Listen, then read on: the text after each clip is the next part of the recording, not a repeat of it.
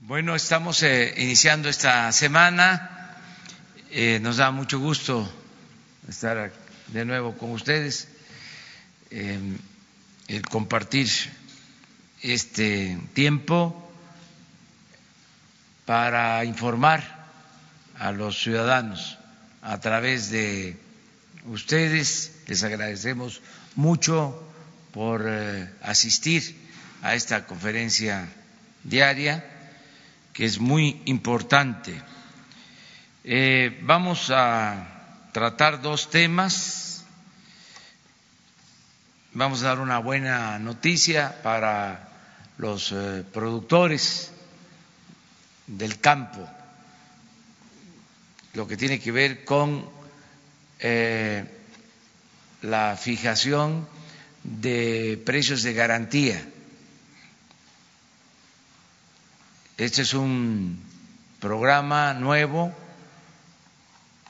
no se aplicaban precios de garantía, llevaban mucho tiempo, años, y se acordó apoyar a los productores garantizando precios justos y comprando cosechas de eh, alimentos eh, básicos para que los productores comuneros, ejidatarios, pequeños propietarios vean compensado su esfuerzo con precios justos y al mismo tiempo que avancemos en el objetivo de lograr la autosuficiencia alimentaria.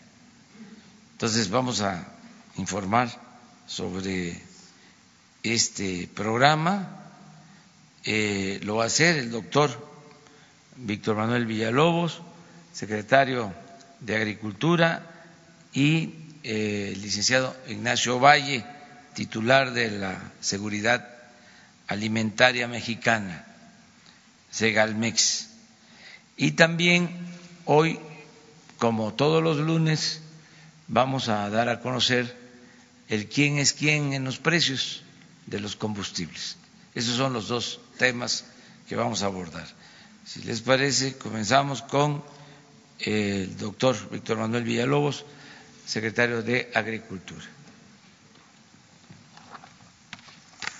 Muchas gracias, señor presidente. Muy buenos días tengan todos ustedes. Como ustedes saben, Precios de Garantía es uno de los cuatro programas estratégicos que ha asignado el señor presidente a la Secretaría de Agricultura y tiene como orientación fundamental la de favorecer a la producción de los campesinos y pequeños productores por medio de los precios justos y pago inmediato de sus cosechas para cuatro granos y para la leche fluida. Los otros tres programas son crédito ganadero a la palabra, fertilizantes y producción para el bienestar. Precios de garantía favorece gradualmente a la autosuficiencia de maíz, de frijol de trigo panificable y de arroz, así como de la leche fluida. Eh, esto se logra al garantizarle precios competitivos a todos nuestros pequeños y medianos productores. El precio está orientado a apoyar a los campesinos, a los comuneros, a los pequeños productores de autosuficiencia sin intermediarios y sin coyotes, y como ya se ha señalado, con el pago inmediato tan pronto como entregan sus cosechas. ¿Cómo se logra esto? ¿Cómo vamos a poder eh, llevar a cabo toda esta logística? Es importante reiterar a ustedes que Segalmex cuenta con 553 centros de acopio que están distribuidos en todo el territorio nacional, lo que facilita la compra directa de los granos, así como de la leche fluida, sin altos costos para el transporte para los productores y también disminuyendo la logística. Hoy nos da mucho gusto, como ya el señor presidente ha indicado, anunciar el inicio de la compra de maíz y de frijol, que será la cosecha de primavera-verano. Y para mayor detalle, yo le voy a pedir al licenciado Ignacio Valle, que, es el director general de Segalmex, que explique un poco más de cómo vamos a proceder al respecto. Licenciado.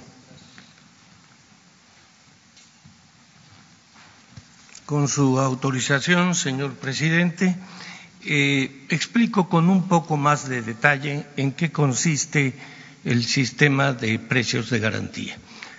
Tiene dos objetivos básicos. Uno, atender a los productores más pobres del campo y para esos efectos funciona el precio del maíz, del frijol y de la leche fluida.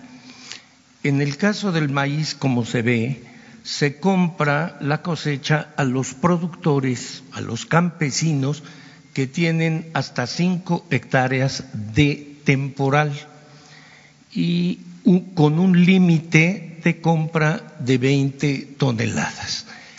Con esto podemos decir realmente con seguridad que podemos llegar con ese precio al 100% de los campesinos más olvidados del país, al 100%. Eh, en, el caso del frijol, este, está planteado, estaba planteado poder comprar a productores que tenían hasta 20 hectáreas eh, de temporal o 5 de riego y comprando con un límite de 15 toneladas. Eh, sin embargo, hubo reiteradas peticiones de los productores, eh, tanto planteadas a Segalmex como fundamentalmente al jefe del Ejecutivo, de que pudiera aumentarse el hectareaje, la cantidad de hectáreas que podían ser favorecidas, porque los principales estados productores de frijol en el país tienen extensiones grandes, pero no siempre muy productivas. Por lo cual, rogaría la siguiente lámina. Eh, el señor presidente de la República ha dispuesto que se pase la compra del límite de 20 hectáreas a 30 hectáreas, manteniéndose la de 5 de riego. Otra vez volvemos a la lámina anterior, por favor, para terminar de describir cómo está lo de precios de garantía. En el trigo panificable y en el arroz, el objetivo fundamental es caminar hacia la autosuficiencia alimentaria, es decir, reducir importaciones.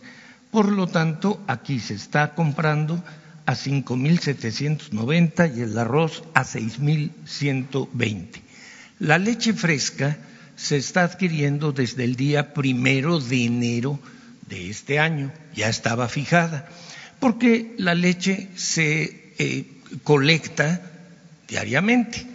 En cambio, estos cultivos se están anunciando hasta el día de ahora, fundamentalmente el maíz, porque es cuando se van a presentar las cosechas, con excepción, debo decirlo, del frijol, que tuvimos que salir a comprar la que se presentó eh, a principios, era desde fines del año anterior, pero se presentó la demanda de los productores a principios de este año y salimos a comprar por indicaciones del presidente y de nuestro secretario de Agricultura salió Segalmex a comprar y pudimos adquirir eh, cien mil toneladas en promedio. Ahora, hay unos elementos eh, complementarios que nos ha indicado el presidente destacar ante ustedes.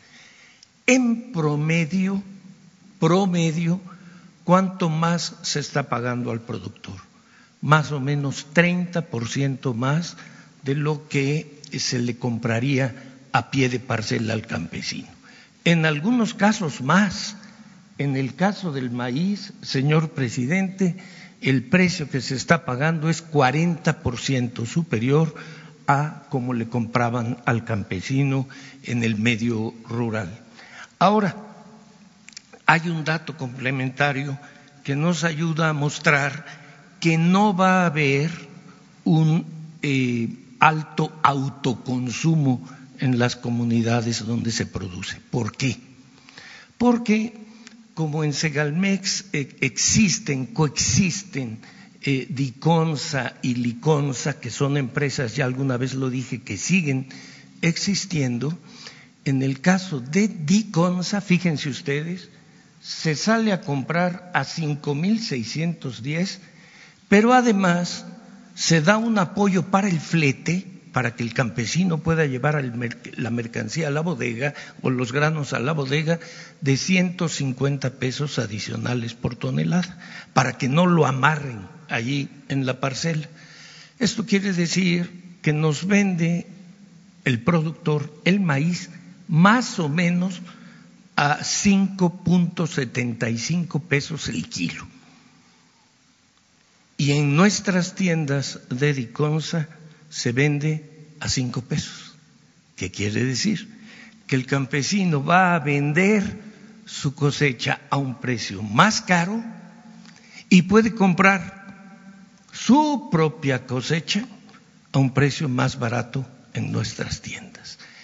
¿Qué significa esto? Un apoyo tanto en la fase productiva como en la fase de comercialización. Eh, en el caso del frijol ocurre, señor presidente, algo semejante. Salimos a comprar a 14.500, equivale decir a 14.50 el kilo de frijol y lo vendemos en nuestras tiendas a 14. Vale decir eh, que, como ya dijo nuestro señor secretario de Agricultura, que eh, don Víctor Villalobos que tenemos ahorita 553 eh, bodegas. Nuestra aspiración es llegar a 600 o más. ¿Qué quiero decir? No habrá una sola zona de productores y particularmente, hay que enfatizarlo, una sola zona indígena donde tenemos aproximadamente 200 bodegas que quede sin ser atendida y complementariamente decir, por lo que acabo de mencionar y que recomendó el señor presidente que dijéramos, también el primero de octubre eh, se bajan todos los precios de la canasta básica en las tiendas de Iconza. No habrá una sola tienda en el país que venda la canasta básica a productos a precios más bajos. Y si en algún caso lo hubiera, bajamos el precio. Señor presidente, es cuanto tengo que informar.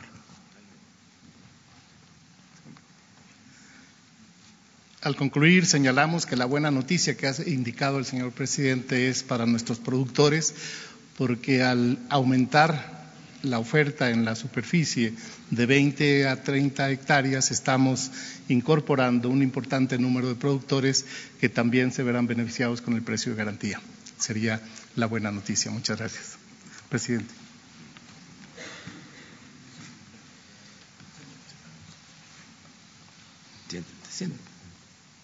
Muy bien, pues este es eh, un eh, anuncio una noticia importante, buena para los productores.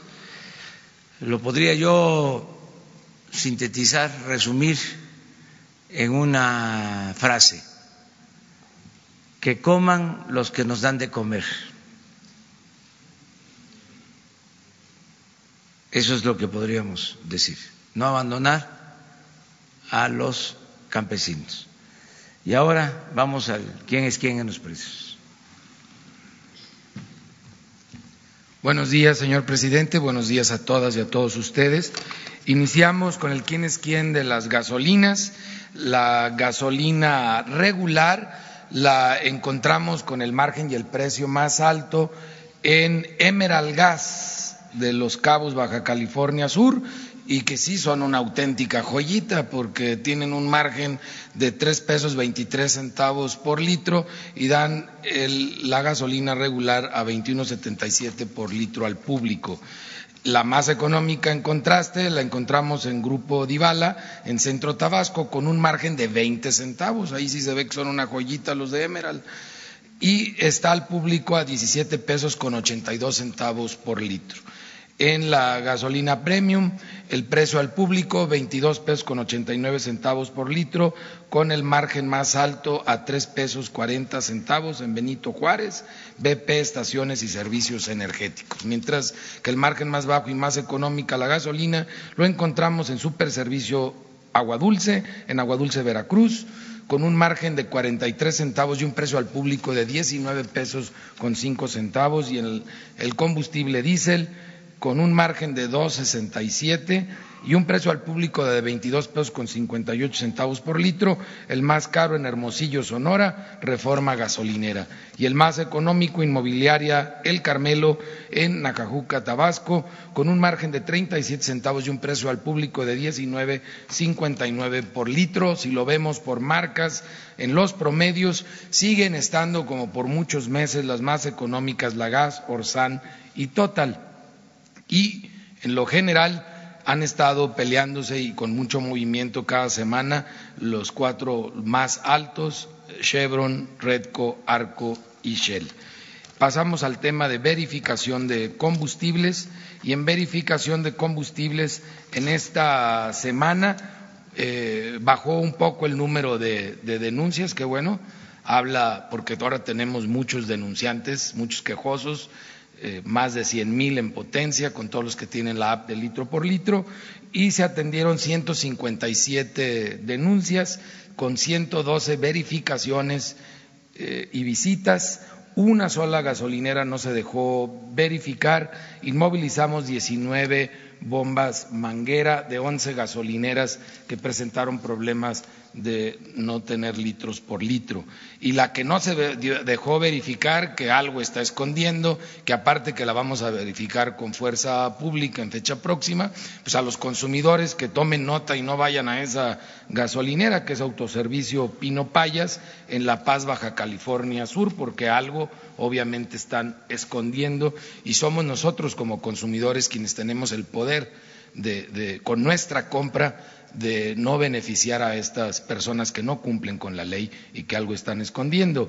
Tuvimos una verificación especial con un apoyo muy significativo de la Guardia Nacional en puntos en los que sospechamos que se está vendiendo guachicol, del poco que todavía eh, están ordeñando a los ductos, muy poco, por cierto, pero que estamos atentos a dónde puede ese poco distribuirse. Verificamos junto con la ASEA, la Agencia de Seguridad y Energía Ambiental, y también con la CRE. Fueron ocho estaciones de servicio que inmovilizamos por normas que nos toca a la Profeco, cinco estaciones fueron clausuradas por la ASEA, porque son temas de seguridad y ahí procede la clausura total de la gasolinera. Fuimos a visitar dos minas donde se sospechaba que consumen guachicol y no nos dejaron entrar ni con Guardia Nacional, por eso se levantaron actas circunstanciadas de estos hechos y se dará continuidad conforme a derecho a estos casos. Tres distribuidoras clausuradas por la ASEA y una distribuidora con acta de negativa de verificación. Al día de hoy, 104.379 descargas en los dos sistemas, iOS y Android con buenas reseñas y retroalimentación de los usuarios en la app de litro por litro y en esta app la gasolina más económica que no tome en cuenta el margen, solamente el precio final al público, la gasolina regular más económica está en Coatzacoalcos, Veracruz, a 17 pesos 61 centavos por litro y la más cara a 21 pesos 81 centavos por litro en Los Cabos, Baja California. En Premium, la más económica a 18.99 por litro en Centro Tabasco y la más cara a 23 pesos con 10 centavos en Bahía de Banderas, Nayarit. En el diésel, el más económico en todo el país, lo encontramos en Medellín de Bravo, Veracruz, a 19.39 por litro, mientras que el más caro a 23 pesos con 14 centavos en Churumuco, Michoacán. Y pueden ver ustedes de todo esto una estabilidad muy importante en el tema de las gasolinas. En el gas LP, en tanques estacionarios, Gas del Caribe en Cozumel, Quintana Roo ofrece el precio más alto, con el margen más alto, 11 pesos con dos centavos por litro y cinco pesos con quince centavos el margen que tiene esta empresa. Mientras que el más económico, ya por varios meses, lo encontramos en la central de abastos de Tehuacán, en Santiago, Mihuatán, Puebla, con un precio al público de seis pesos con noventa y nueve centavos por litro y un margen de un peso noventa y cinco centavos por litro. Mientras que en los cilindros, en Gas del Caribe S.A., en Cozumel, Quintana Roo, tenemos el precio más alto por kilo a veinte pesos con cuarenta y un centavos, con el margen más alto de nueve pesos con cinco centavos. Mientras que los cilindros más económicos los encontramos en Servigas, Tarímbaro, Michoacán, a 14 pesos con 21 centavos por kilo y un margen de tres pesos con 36 centavos por kilo. Por último, en el tema de verificación de gas, tenemos que en esta semana verificamos 58 expendedores, 17 resultaron infraccionados, 498 básculas verificadas, 33 inmovilizadas porque no estaban bien calibradas, 38 vehículos verificados, 12 inmovilizados, 46 autotanques, 2 inmovilizados, 46 lotes de cilindros, 17 cilindros fueron inmovilizados, es el 7%, pero solamente 21 por problemas de seguridad a los consumidores, que es el 2%, sigue manteniéndose bajo el porcentaje. Muchas gracias. Gracias, Ricardo. Pues este, estos son los dos temas. Si hay eh, preguntas sobre los temas, empezamos. Sobre el tema, sobre los temas. A ver. Eh, en Zambia, y para el licenciado Ignacio Valle, quien fue director de CONASUPO, en Zambia y Perú, el control de precios que se interpreta como de garantía propició, licenciado Ignacio Valle, al final escasez y afectó gravemente a los presupuestos de esas naciones en los gobiernos de Fujimori y el general Absalá. ¿Qué nos dice sobre el particular?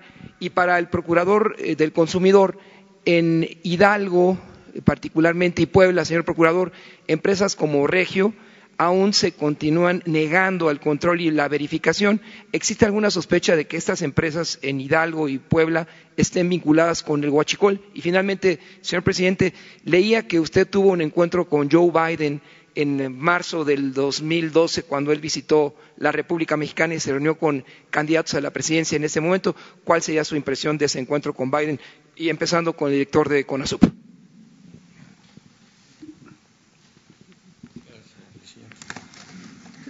Segalmex, no con Asupo, pero este, recuerdo por lo que menciona cuando dijo que había sido director de Conasupo, una diferencia fundamental entre lo que fueron precios de garantía de aquella entidad paraestatal y lo que son los precios de garantía actuales y que da un poco explicación sobre esos precios controlados y por qué aquí no tenemos ese riesgo.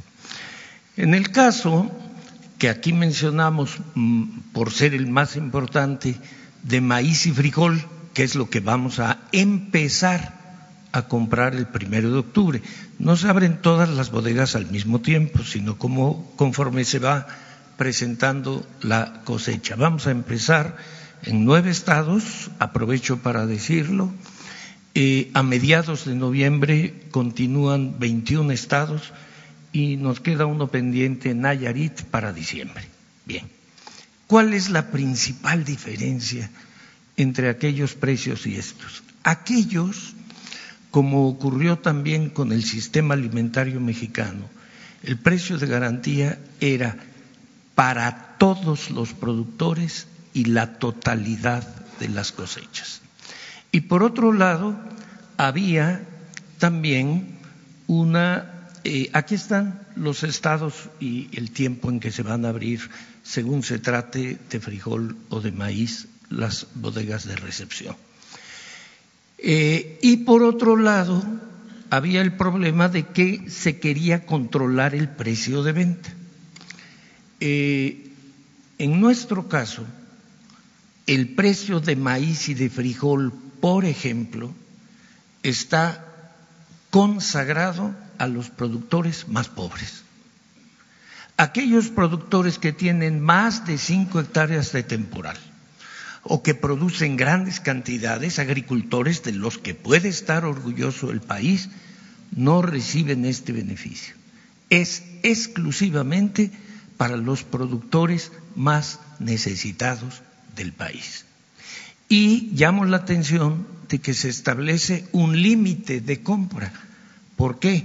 Para que no se utilice a cualquiera de esos productores para colar las grandes cosechas. pero por lo que hace al consumo, no establecemos precios controlados. Al mercado abierto le vendemos a precio de mercado. Y el precio máximo, el, que sería controlado, es exclusivamente en las tiendas de Diconsa, que significan un margen del consumo nacional, un margen minoritario. La gran mayoría del consumo sigue manejándose conforme al mercado. Pero ¿dónde están las tiendas Diconsa? Están en las zonas pobres del país. Perdonen que tenga que repetir eh, la frase que constituye un elemento central de la filosofía del gobierno actual, que es primero los pobres. A eso es a lo que estamos consagrados. Complementando desde el punto de vista de la Profeco, que es otra, otro brazo del gobierno federal que trabaja en equipo, nosotros monitoreamos el precio de diez mil productos y servicios. Y todos como consumidores somos los reguladores finales del precio, no, no eh, una institución de gobierno, de manera tal que al apoyar al productor pequeño se vuelve competitivo el precio en el mercado con los grandes productores de volumen, pero al final como consumidores se coadyuva a regular el mercado para que no se especule y semana con semana se monitorea en Profeco y todos ustedes pueden constatarlo como se hace aquí públicamente en el tema de, combustibles. Eh, tomamos nota de, esta denuncia que, usted realiza, tenemos varias denuncias formales ya presentadas ante la Fiscalía General de la República, que esperemos que en fecha próxima, yo me imagino, habrá un avance por parte de la Fiscalía. Ellos trabajan de manera independiente, como lo marca la ley y como debe de ser. Ojalá eh, podamos tener noticias de la Fiscalía General de la República de lo ya presentado y realizaremos las investigaciones como lo que usted está señalando. De hecho, el operativo especial que realizamos con la Guardia Nacional salió de este tipo de denuncias. Bueno, dejamos para lo general la otra. Vamos a, para equilibrar eh, una compañera mujer, ¿no?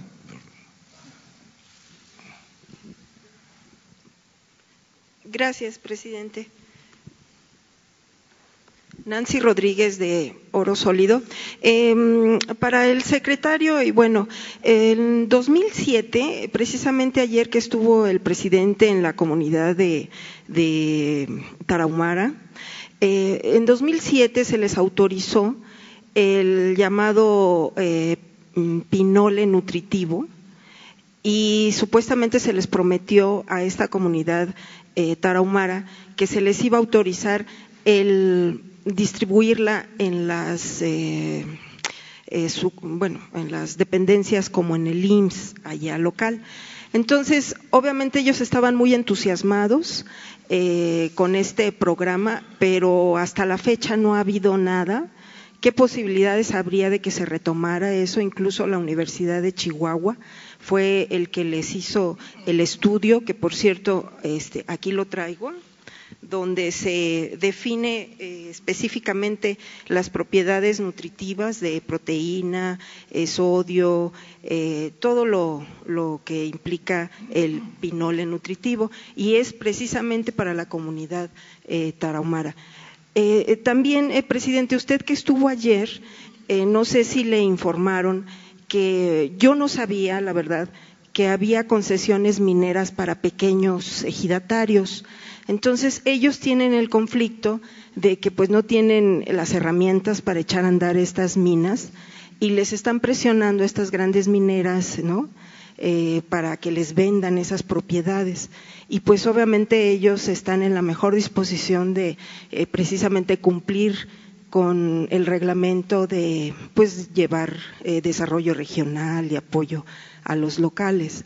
Entonces, ¿qué posibilidades habría de que usted eh, pudiera enviar alguna eh, comisión especial? Porque ellos aseguran, y bueno, yo lo he visto porque estuve hace unos días ahí, hay oro, plata y en algunos casos aseguran que hay hasta uranio.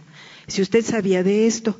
Y también, por último, presidente, ayer no sé si le, si, le informaron también que en estas comunidades em, tarahumaras desgraciadamente hay esclavitud. Hace unos días eh, se descubrió unas cuevas donde tenían a algunos tarahumaras porque los obligan a trabajar en sembrar droga y caen en manos de grupos criminales. Entonces, eh, no sé si usted está enterado qué medidas se pueden tomar al respecto y también eh, muchas veces los contratan ya cuando bajan a las ciudades y les pagan con una maruchan y una Coca-Cola. Entonces, ¿qué se puede hacer al respecto en relación a esto? Gracias, señor presidente.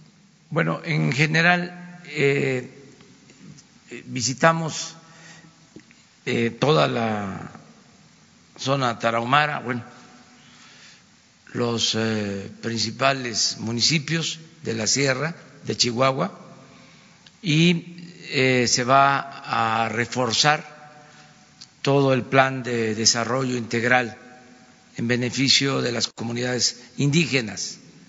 En efecto, es fundamental el pinol en la alimentación. El pinol de maíz es el equivalente al pozol de el sur sureste. Es una bebida eh, fundamental, la principal, que además es eh, pues eh, una buena bebida, es una alimentación sana, son de los alimentos que deben de promoverse en la alimentación, es eh, revalorar eh, la importancia que tiene en la nutrición el maíz, el frijol, lo que se consume desde siglos, que es parte de la alimentación, y que se ha venido sustituyendo eh, por productos chatarra que ocasionan enfermedades. Entonces, sí eh, se va a apoyar en lo general. Em, estamos decidiendo, por ejemplo, eh, llevar a cabo en toda la Tarahumara el programa Sembrando Vida. Nos comprometimos se van a plantar 50 mil hectáreas en la sierra para darle trabajo permanente a 20 mil campesinos. Ese fue un acuerdo.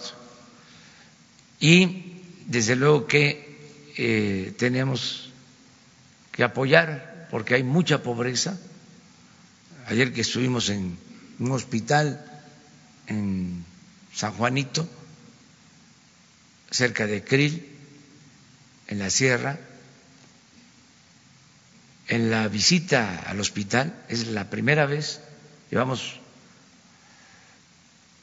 recorridos, visitados 66 hospitales de 80 que están ubicados en las zonas más pobres del país, son hospitales rurales del IMSS Bienestar, que se iniciaron, se eh, construyeron, comenzó ese programa hace 40 años, 1979, eh, y es un muy buen programa. Uno de los creadores de ese programa está aquí, este fue Ignacio Ovalle, que fue director en ese entonces de Coplamar y comenzó el programa como IMSS Coplamar, porque hasta entonces el IMSS no atendía a población abierta, solo atendía a los derechohabientes, a los asegurados, y se tomó la decisión muy buena en 1979 de crear unidades médicas rurales en las zonas más pobres del país y hospitales de segundo nivel. Entonces estamos recorriendo este, estos hospitales Y ayer eh, el director del hospital de San Juanito, cuando le pregunté y hasta lo subí a mi face, si tenían problemas de diabetes, porque las nuevas enfermedades que tienen que ver con la mala alimentación, que tienen que ver con malos hábitos alimenticios, con falta de educación para la salud, con campañas de prevención, con falta de ejercicios, de deporte, este, pues son diabetes, hipertensión. Eh, yo les comentaba a ustedes que solo en hemodiálisis el seguro y el ISTE tienen que eh, invertir, porque eso no es un gasto, es una inversión que se justifica plenamente, pero son 16 mil millones de pesos al año. Entonces le preguntaba yo al director que si tenían casos de diabetes, a pesar de eh, la falta de alimentación, porque es una zona muy pobre. Este, me decían, no, porque caminan mucho los indígenas, no tienen diabetes. Lo que tienen es tuberculosis. Lo que padecen es tuberculosis producida por hambre. Y en el hospital de San Juanito, pues había pacientes que estaban siendo atendidos por tuberculosis. Entonces, eso este, pega fuerte, eh, no podemos sentirnos satisfechos cuando hay tuberculosis producida por hambre en nuestro país.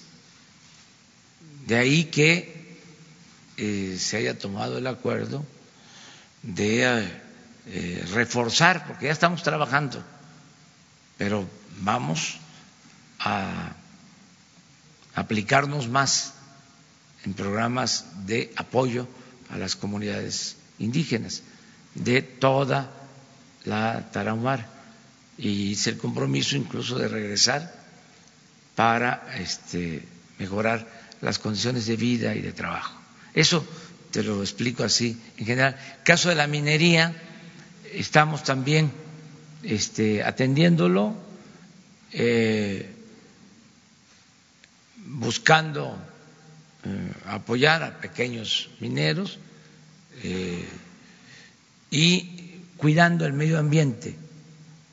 Quiero decirles que hasta ahora no se han entregado concesiones nuevas porque fue excesivo lo que se entregó para la explotación minera hasta 90 millones de hectáreas en el periodo neoliberal,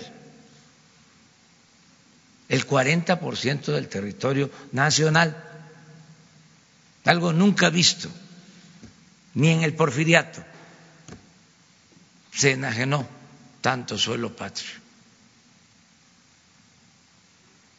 Entonces, ¿para qué tantas concesiones? 90 millones de hectáreas pues eh, no se las sacaban ni en un millón de años.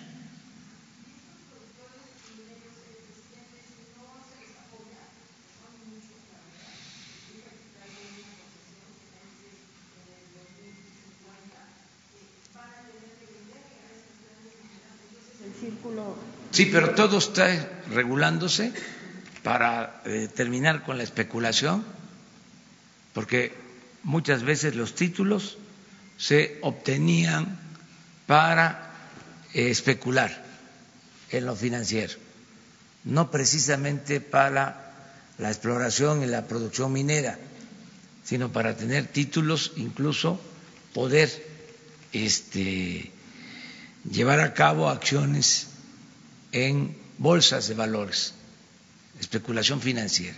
Entonces, todo eso se está reglamentando. Por eso ellos están pidiendo si usted pudiera mandar incluso expertos de la UNAM, geólogos, para que analicen estas, estas eh, regiones, porque sí, efectivamente, hay oro, plata. Yo les diría que, este, que en Chihuahua está la subsecretaría de minería. Es de las instituciones que ya se descentralizó. El subsecretario de minería, el responsable del gobierno, está en Chihuahua.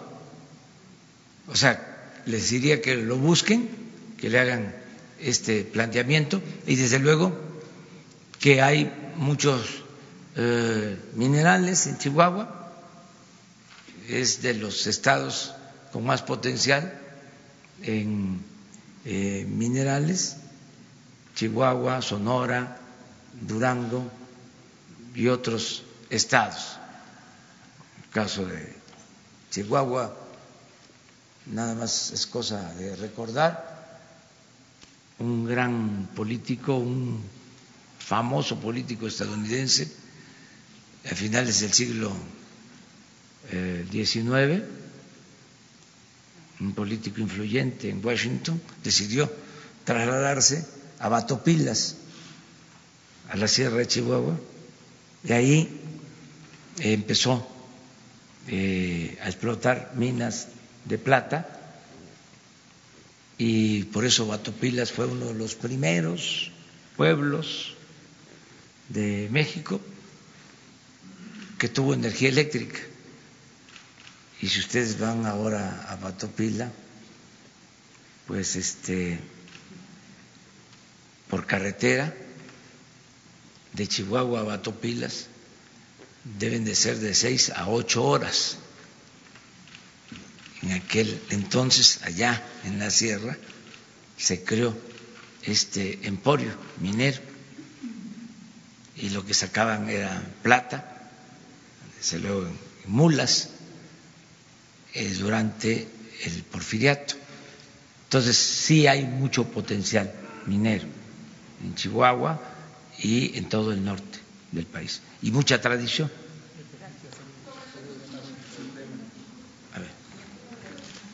Muchas gracias por el tema del pinole y de la, de la producción de los tarahumaras. Quiero nada más señalar que coincidentemente el día de ayer que se celebró por vez primera el Día Nacional de los Maíces Nativos.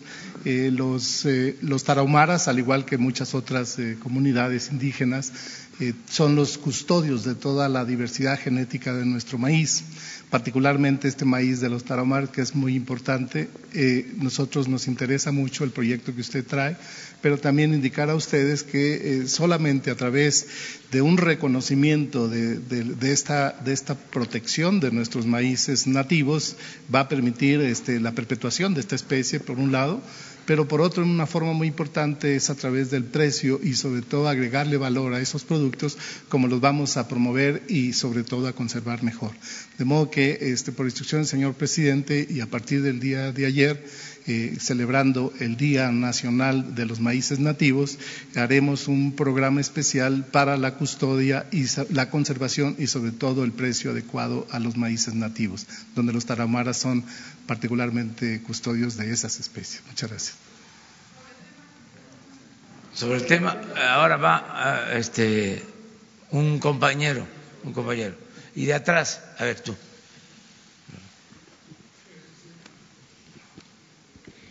Buenos días, presidente. Milton Martínez, eh, director de Mil Noticias y también corresponsal de la revista Proceso en Sonora. Fíjese, para, eh, para no dejar el tema de la minería, este, usted sabe que el 6 de agosto anterior se cumplieron cinco años del derrame de 40 millones de tóxicos sobre el río Sonora y Bacanuchi. El 4 de julio usted prometió que el secretario de Medio Ambiente se reuniría con las víctimas que ofrecería alternativas a las soluciones. Sin embargo, pues lo único que se organizó fue una reunión a más de 600 kilómetros donde se originó el derrame. Y bueno, pues a casi tres meses de aquella promesa, nos gustaría saber mm, qué mensaje les ofrece a las personas que se mantienen a la espera ahorita eh, bajo condiciones lamentables. Eh, ¿Qué mensaje les envía a estas personas que quieren solución, que necesitan agua potable sin contaminar y sobre todo que esperan que el gobierno, el de usted, eh, les resuelva este gran problema?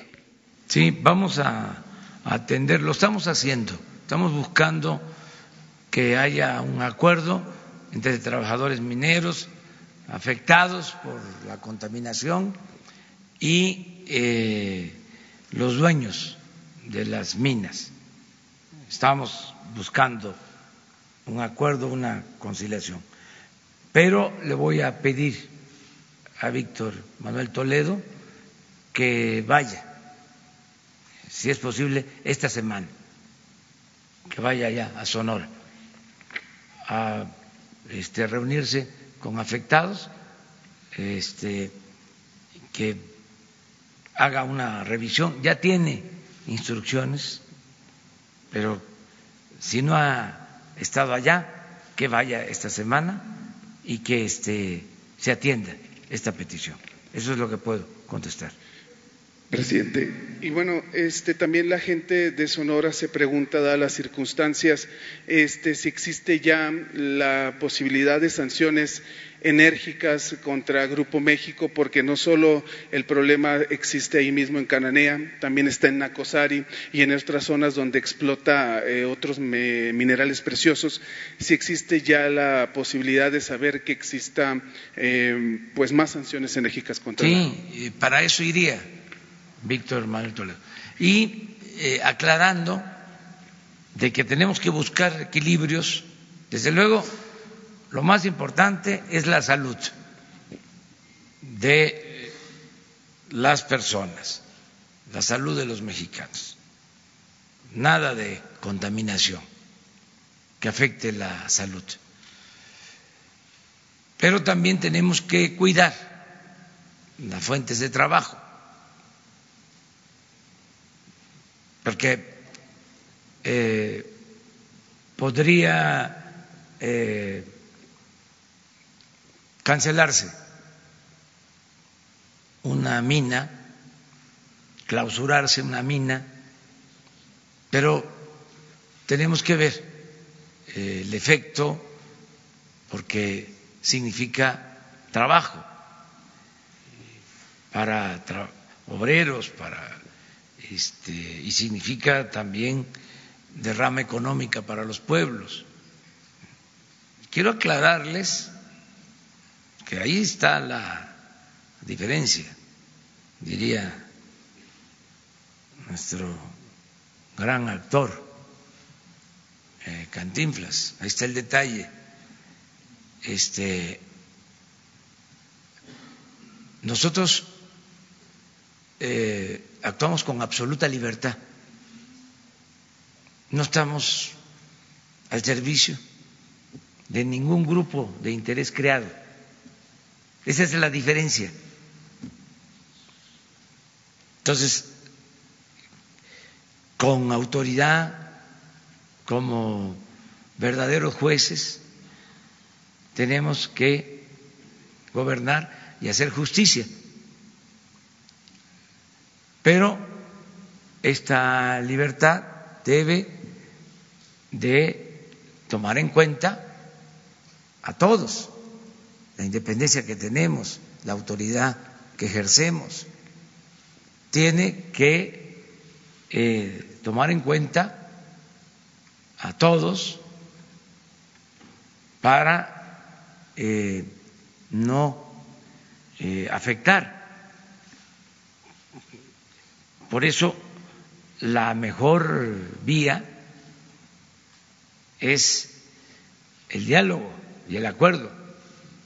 Ya cuando se agota el diálogo y el acuerdo, bueno, pues entonces vamos este, a ejercer la autoridad.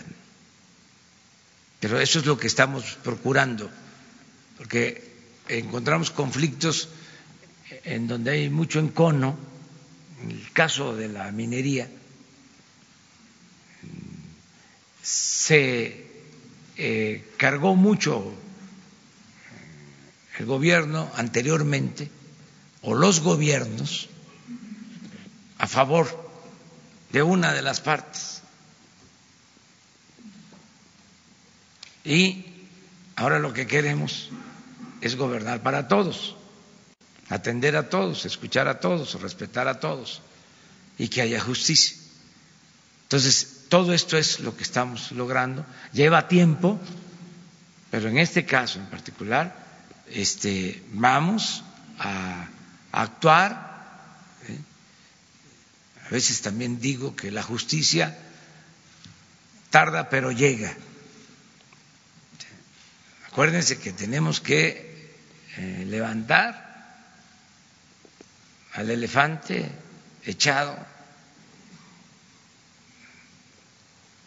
y que camine, este, pararlo y que camine. El elefante que nos dejaron echado, reumático y mañoso. Entonces lleva su tiempo y me están ayudando todos a parar al elefante y luego empujarlo. Y es un cuerpo de avance lento porque este, es muy mañoso. Porfirio Díaz decía que la política era este, tan difícil, tan difícil como eh, arrear eh, pavos con una vara para meterlos a un corral. El que sabe del campo entiende, porque cuando uno va arreando este, los pavos, se regresan. Es difícil, o sea, no es fácil, pero aquí no son los pavos, aquí es un elefante este, grande, grande, grande pero ¿qué creen? Va a caminar, tiene que caminar. Ya eh, lo levantamos y lo estamos empujando entre todos. Entonces, lleva tiempo, pero vamos eh, hacia allá. Eh, presidente, y fíjese que en este tiempo en el que hemos intentado eh, platicar y denunciar estos casos, también nos llega la denuncia de un grupo de ejidatarios y transportistas en el ejido Cedros de Zacatecas eh, que mantiene bloqueados los accesos a la mina Peñasquito, que es propiedad de Newmont Gold Corp. Los ejidatarios y transportistas solicitan exigen una indemnización de 450 millones de dólares para levantar el bloqueo y la empresa, este, porque dicen ellos que se les han secado los principales accesos a agua en la, la región. La empresa amaga con cerrar la mina y la pregunta es que se hacen los trabajadores, más de 20 mil empleos entre directos e indirectos. ¿En qué trabaja el gobierno federal para resolver este conflicto? Ese es otro tema, lo de Peñasquito, este, en Zacatecas. Es una diferencia que hay eh, con ejidatarios, eh, los dueños de la mina, que son canadienses, y transportistas. Y también este, se meten eh, organizaciones, tanto sindicales como sociales, a este, asesorar. A todos les estamos pidiendo que ayuden, que se llegue a un acuerdo, lo estamos atendiendo eh, este asunto, se mantuvo un paro, se abrió, se llegó a un acuerdo, se volvió a cerrar y en eso estamos, porque sí es una inversión importante, son trabajadores, no nos conviene que se cierre esa eh, mina.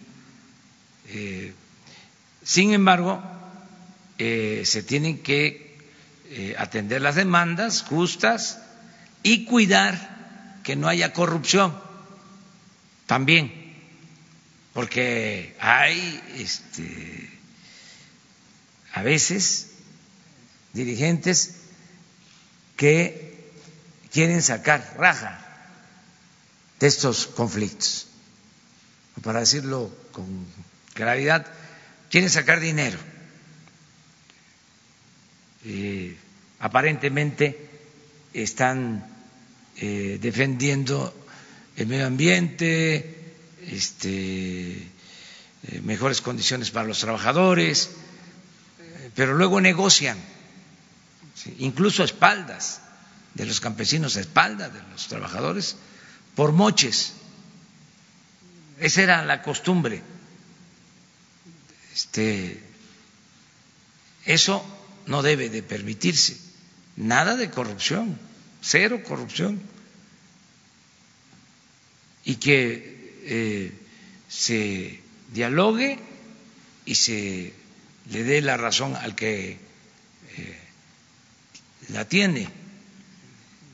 Entonces, en eso también estamos trabajando, este, buscando conciliar para que haya justicia y que se mantengan abiertas las fuentes de trabajo, porque sí importa.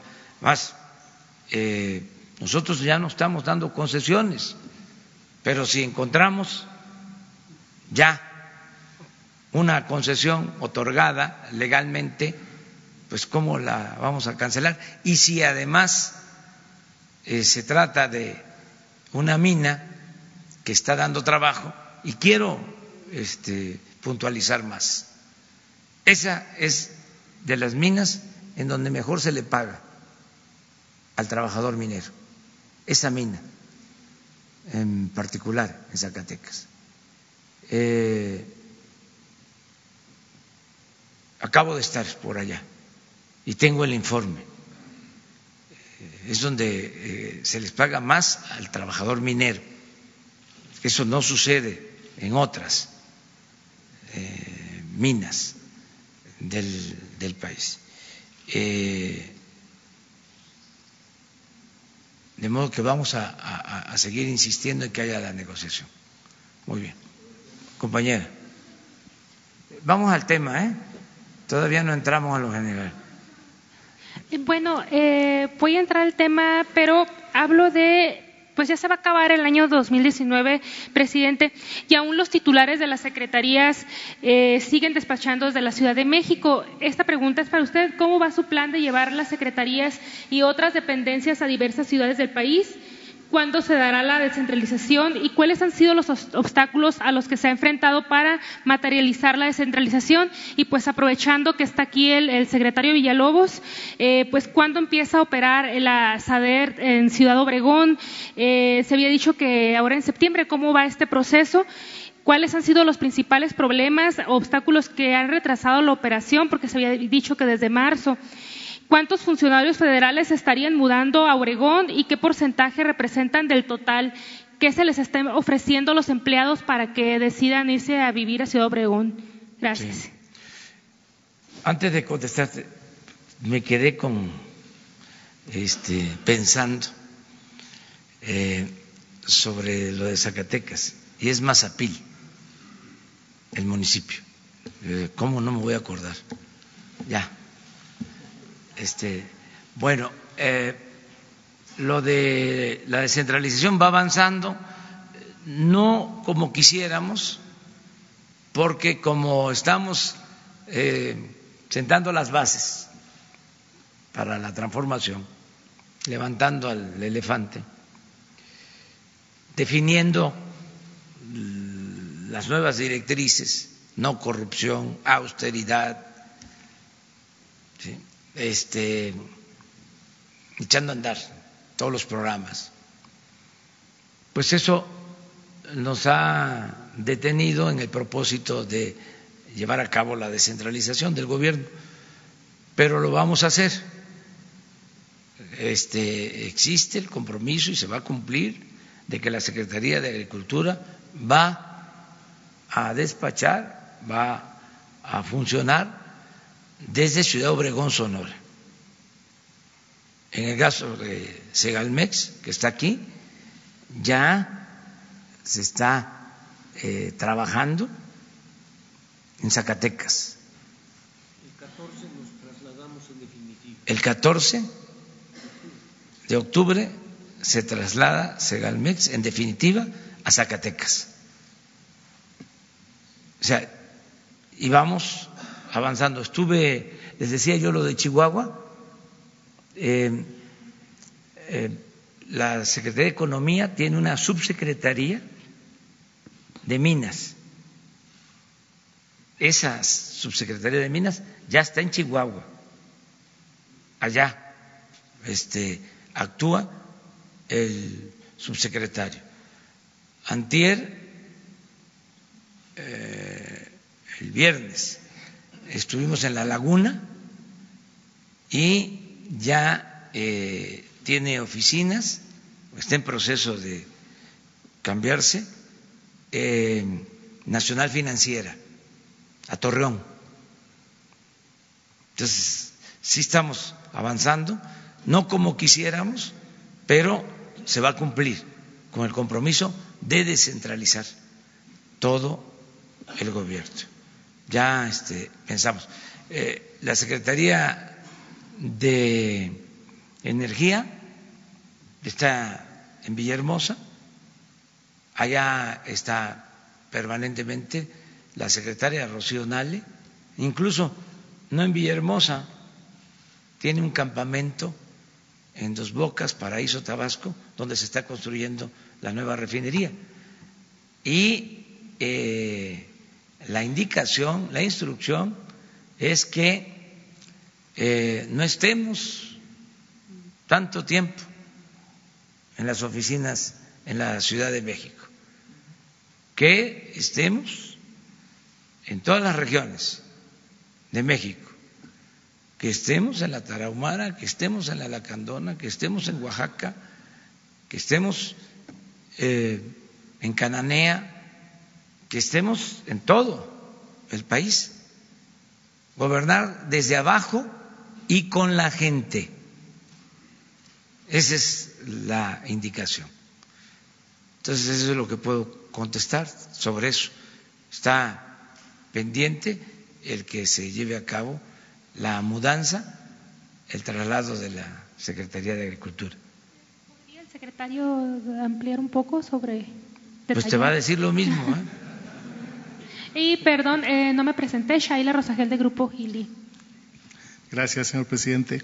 Eh, la Secretaría de Agricultura opera en todo el territorio nacional. Somos una secretaría necesariamente eh, vinculada, como señala el presidente, con los territorios y con nuestros productores. Y efectivamente estamos en todo el país.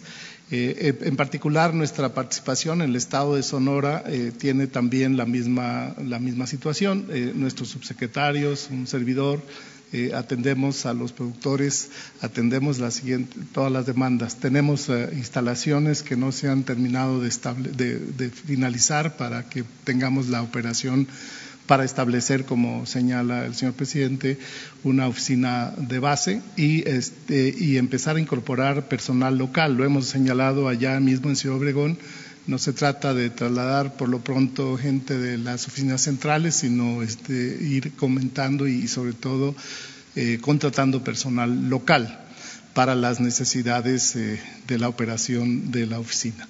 La gobernadora de Sonora ha dispuesto un espacio, tenemos, eh, insisto, en, preparación las instalaciones en forma adecuada y este, estaremos gradualmente eh, atendiendo desde Ciudad Obregón eh, todo lo que tiene que ver con el, el accionar perdón, de la Secretaría, uh, como lo ha indicado el señor presidente. Hola. Compañero, compañero, acá.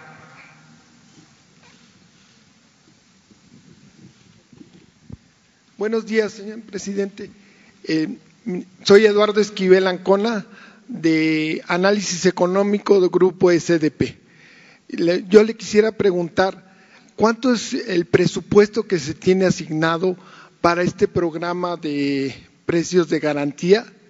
Y si este subsidio no eh, hará problemas para las finanzas públicas del país. Y quisiera preguntarle otra cosa.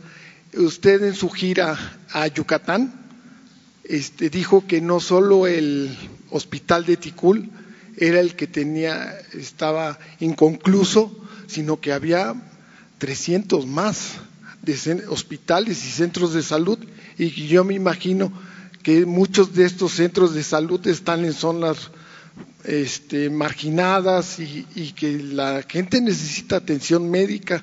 Entonces, ¿qué plan tienen ustedes para este, llevar, para que se concluyan esos centros de, y esas clínicas, esos hospitales? Y la tercera es este, sobre el, este, qué planes tienen, porque vemos que el IEPS a los refrescos y todo esto, sí es bueno, sí eh, da, da recursos, ¿no? Pero no se ha frenado el consumo de estos, de estos, de esta porquería de chatarra y que tantos problemas eh, tienen para la salud. Esas serían mis tres preguntas, Sí. señor Te contesto las dos eh, últimas y le pedimos a, a Ignacio Valle lo de la inversión para el programa de, de precios de garantía. Mira, en efecto, hay un tiradero de obras de todo tipo, ya lo hemos hablado, y en, particular de centros de salud y de hospitales inconclusos.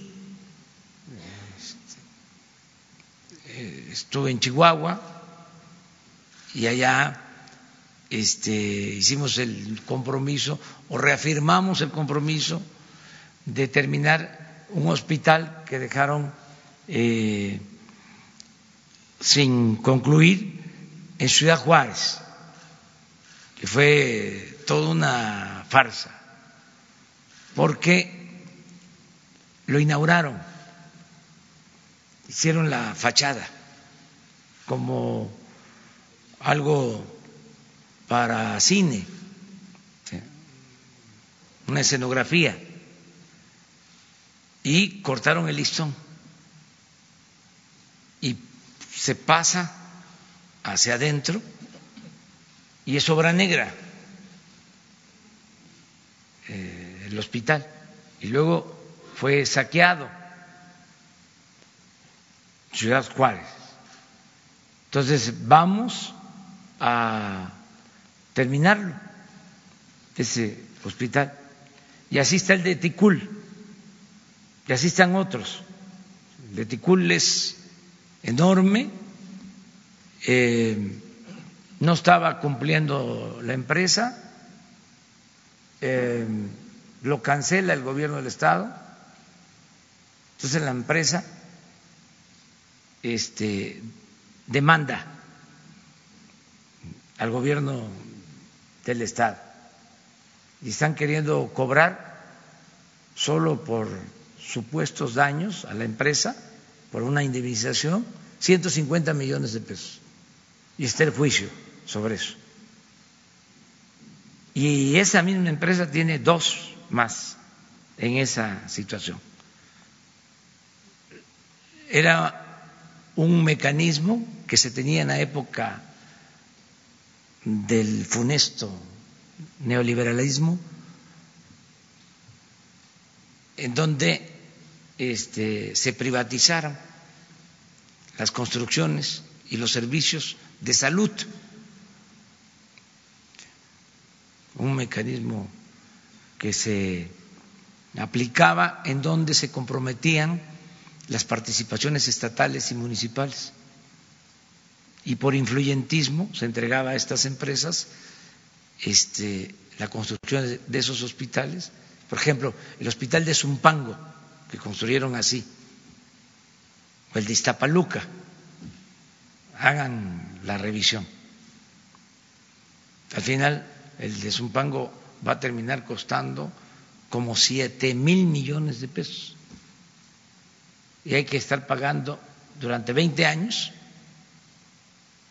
como 200 millones de pesos anuales del presupuesto del Estado de México. Cuando un hospital de ese tipo, cuando mucho, se puede hacer en 400, 500 millones de pesos y se terminan pagando siete mil 10, 15, hasta 20 veces más. O sea, fue muy responsable todo lo que hicieron. Entonces tenemos ahora que decidir eh, cuáles iniciamos para terminarlos. Es muy difícil estar pensando en nuevos hospitales. Tenemos que terminar los inconclusos. Esa es nuestra tarea. Pero ya estamos eh, trabajando en eso. De ahí que se vaya a ampliar el presupuesto de salud en 40 mil millones de pesos para concluir eh, hospitales y también para reparar los que ya existen. Estuvimos en Coahuila el viernes en un hospital, San Buenaventura, se está cayendo el techo. Una parte del hospital que visitamos nos dieron casco para poder entrar porque se nos podía derrumbar. Entonces, pues hay que este, hacerlo de nuevo. Entonces, eso es lo que estamos llevando a cabo en materia de salud. Eh, es un análisis de toda la infraestructura que se tiene. Hay hospitales, por ejemplo, que construyeron en barrancas, en el caso de Istmo, eh, Matías Romero, para ser exacto. Dejaron a medio un hospital y lo hicieron en una zona de riesgo, con el temblor se partió. Este va a ser muy difícil rehabilitarlo. Entonces todo esto es lo que se está este, enfrentando. ¿Tu otra pregunta? Sí, este, no vamos a aumentar impuestos en términos reales es el compromiso. Y sí vamos eh, a llevar a cabo una campaña en medios. Tenemos dos campañas que son fundamentales, que son las que más nos importan. Estoy eh, atendiendo este asunto con Jesús Ramírez. Una campaña es la de la orientación para eh, detener y disminuir el consumo de drogas dirigida a los jóvenes. Esa ya la iniciamos, pero todavía nos falta profundizar más. Tiene que ser muy intensa. Nos falta todavía. Está comenzando pero va a ser muy difundida esa campaña. Eh, y ya tenemos la infraestructura para atender a los jóvenes con adicciones, que no se tenía, se montó esa estructura, eso nos retrasó la campaña eh, en medios, ya comenzamos, y va a intensificarse con tiempos oficiales y con tiempos eh, contratados y espacios contratados en medios. Ese es eh, un objetivo principal. Y la otra campaña es la de la alimentación sana. Este, esa se está preparando. De eh, cómo eh, comer bien, de manera sana, y no dejarse llevar por la publicidad y consumir productos chatarras que afectan la salud. Y no solo la salud, afectan el bolsillo, porque cuesta mucho este, consumir esos productos. Además de que son dañinos o pueden ser dañinos para no ser tan este, radicales, sin duda son muy caros. el pinole de los tarahumara o el pozol que toman los choles o los chontales o el chilate que se toma en la costa chica de Guerrero. Y así, este, todas las bebidas mucho más baratas. México es de los países, además, con la mayor variedad de frutas, sin duda frutas tropicales, de temporada. Una jarra de piña, miel. Imagínense. Qué tiene que ver con otra jarra de sustancia que no sabemos qué tiene. Una jarra de Jamaica, una jarra de tepache, ¿sí? este, de melón para ayudar también a los productores que siembran melón en la laguna. En fin, esa va a ser una campaña. Las papas, todo respeto, ¿sí? ¿por qué tan caras? Las industrializadas, cada vez las inflan más. Este, ¿Por qué no la papa? Se está sembrando mucha papa en Sinaloa, en Chihuahua, este, con poco aceite también, pero sale más barata. En fin, vamos a hablar aquí también sobre esos temas. Vamos a estar hablando de la comida regional, de los productos regionales, de lo nutritivo que son, la mala fama que le fueron creando a ciertos alimentos. Imagínense la mala fama al frijol, que es un alimento fundamental, pura proteína. El maíz con las variedades eh, nativas, maíz azul, allá en la tarahumara, el amaranto. Entonces, vamos a hablar de eso.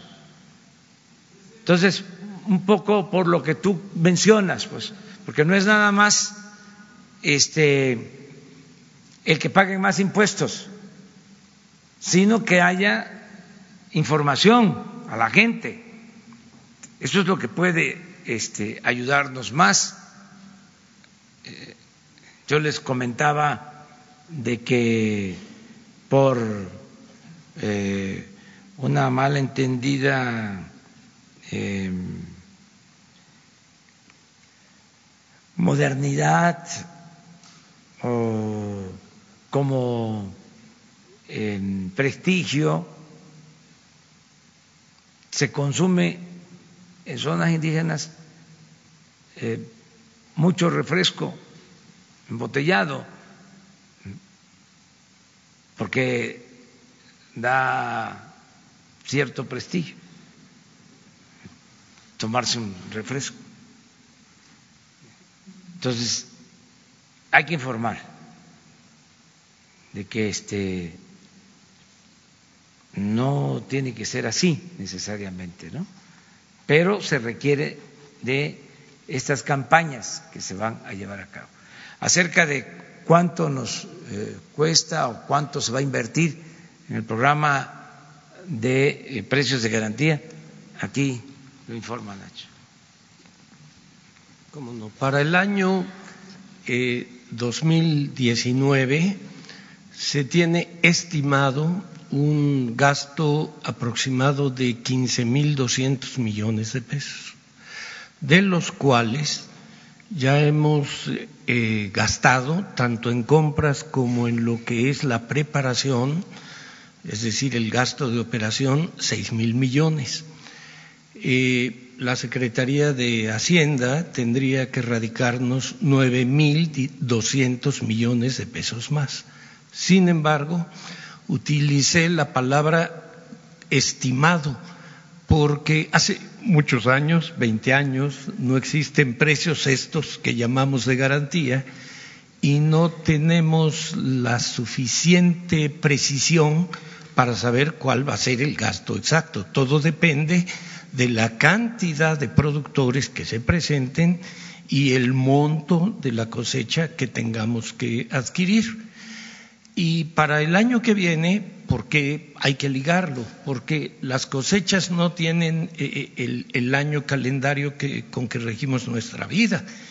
Entonces, estamos eh, iniciando esta compra de precios de garantía el día de mañana, pero las bodegas van a estar abiertas hasta el día 30 de abril. Estamos hablando de siete meses, pero se podría decir que en marzo a fines de marzo ya se captó prácticamente la totalidad de la cosecha. Abril ya es casi para levantarnos. Entonces tenemos que pensar en el año que viene. Para el año que viene tenemos en este momento, vamos a ver cómo se comporta pues la cosecha, tenemos estimado un gasto de 10 mil millones de pesos. Ahora, no, no es tanto pensar gasto como algo que se perdió. ¿Por qué? Por la sencilla razón de que la cosecha se compra, sí, tiene más o menos esos montos, pero también se vende. ¿Qué quiere decir? Que una parte muy importante de lo que se gasta se recupera después. Se relaciona con la pregunta que nos hacías tú. Antiguamente, en los precios de garantía, cuando se adquiría la totalidad, si así lo hiciéramos, no hay presupuesto que lo aguante. Y el presupuesto, para que lo pudiera aguantar, el gobierno, la medida que tomaba, era aumentar el precio al consumidor. Para que pudiera soportarlo el presupuesto, se aumentaban los precios. Y ahí viene la inflación. Aquí no. En nuestro caso, lo que no es exclusivo para la población más pobre no lleva subsidio. Ahí nos manejamos a precio de mercado y podemos recuperar el costo de la cosecha. Y si me permite, señor presidente, sobre lo de las oficinas, sí asegurar que en el caso de Segalmex vamos a estar, nuestra sede va a estar instalada en Zacatecas a partir del 14 de octubre. Pero eso no quiere decir que nos vamos a encerrar en Zacatecas. Como no debíamos estar encerrados en la Ciudad de México, tampoco nos vamos a encerrar en Zacatecas. Nuestro trabajo es obligadamente itinerante. Entonces vamos a andar en todo el país, pero la oficina va a estar allí. Aquí heredamos, señor presidente, oficinas grandes, muy grandes, grandototas. La que vamos nosotros a ocupar en, Zacatecas es muy pequeña, muy funcional, cuando menos la de su servidor tiene cuando mucho cinco metros por dos y medio y me parece grandota. Este, esperamos algún día verlos por allá. Muchas gracias. compañera, mujer. Gracias, presidente. Buenos días. Primero quisiera pedirle, si me permite, hacer una pregunta al procurador. Eh, si nos puede proporcionar los detalles sobre el operativo que realizaron con Guardia Nacional en las gasolineras que venden guachicol. ¿Cómo las detectaron? ¿Dónde se localizan? ¿Quiénes son los propietarios? Y las minas que señaló, en dónde, se encuentran y quién de quién son propiedad. Y para usted, señor presidente, quisiera preguntarle sobre una investigación que tiene abierta la Unidad de Inteligencia Financiera contra la extitular de Sedatu Rosario Robles y la venta de reservas territoriales. ¿Qué información le ha compartido Santiago Neto sobre esta indagatoria y si se sumaría a las pesquisas penales que ya está pagando actualmente la exfuncionaria? Una última para usted, presidente. El sector privado tiene preocupación sobre el incremento al salario mínimo que se quiere proponer en 2020 y está pidiendo prudencia. ¿Cuál sería su posición en este tema? Me da tiempo de pensar. la, información sobre este operativo eh, especial no puede difundirse con la precisión que usted lo solicita porque son casos que están en proceso. Además de que intervenimos distintas autoridades, la CRE, la CEA y, Profeco, la Guardia Nacional viene a, apoyarnos.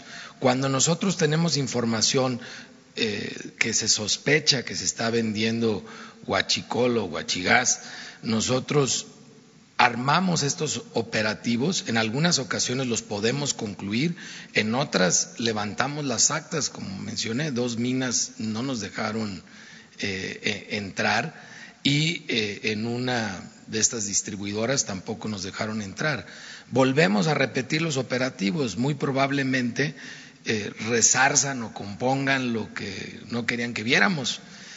sin embargo, el acta coadyuva en el tema penal. Esto no se queda solo en lo administrativo. Por eso muchos terminan en denuncias ante la Fiscalía General de la República y ahí estamos atentos a que se continúe la investigación. Pero mayores detalles eh, se iría en contra de los procesos que estamos llevando y en beneficio precisamente de, de estas personas si están efectivamente, como sospechamos, cometiendo fechorías.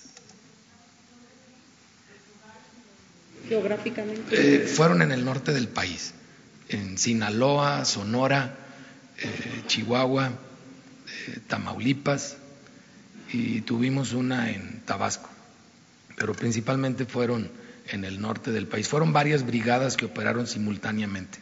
¿Cuántos elementos de la Guardia Nacional en promedio participaron? E, ellos hacen su operativo independiente, este, yo no llevo control de ello, pero pues sí hubo una presencia suficiente. Eran más ellos que, nosotros, por, porque la situación que esperábamos eh, era complicada. No se hace uso de la fuerza pública como lo ha instruido el señor presidente. Eh, vamos de forma pacífica y con apego a la ley. Por eso, donde de plano no nos dejan entrar, ni viendo todo ese operativo, pues levantamos las actas circunstanciadas y más bien nos confirma que, que allá hay gato encerrado o tigre. Entonces, a ver, lo de la investigación eh, que se está haciendo, el proceso este judicial, lo tiene pues la fiscalía y eh, la instrucción que tiene Santiago Nieto en este caso y en todos es que se presenten todas las eh, pruebas, que se acopien en estos casos. Es decir, que se envíen todas las pruebas a la Fiscalía. Eh, es muy importante aunque ya lo he dicho, el que se sepa que los eh, servidores públicos tienen la instrucción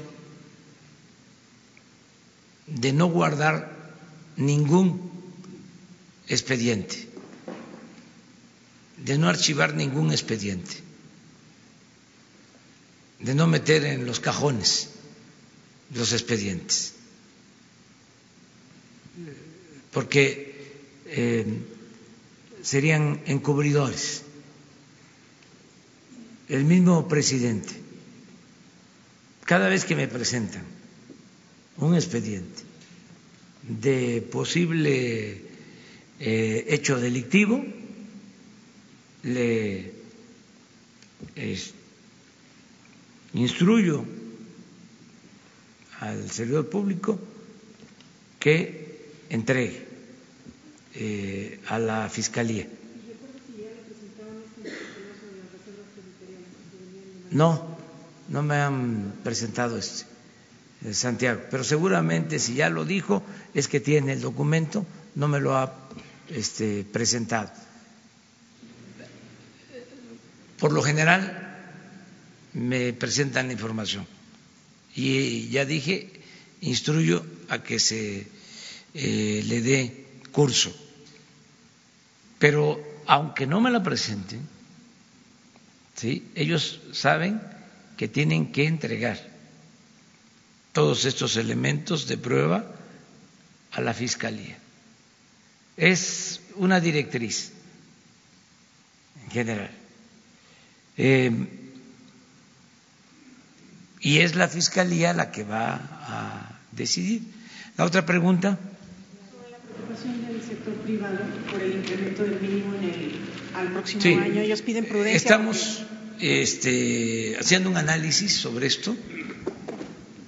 Mm, queremos, desde luego, que mejore el salario.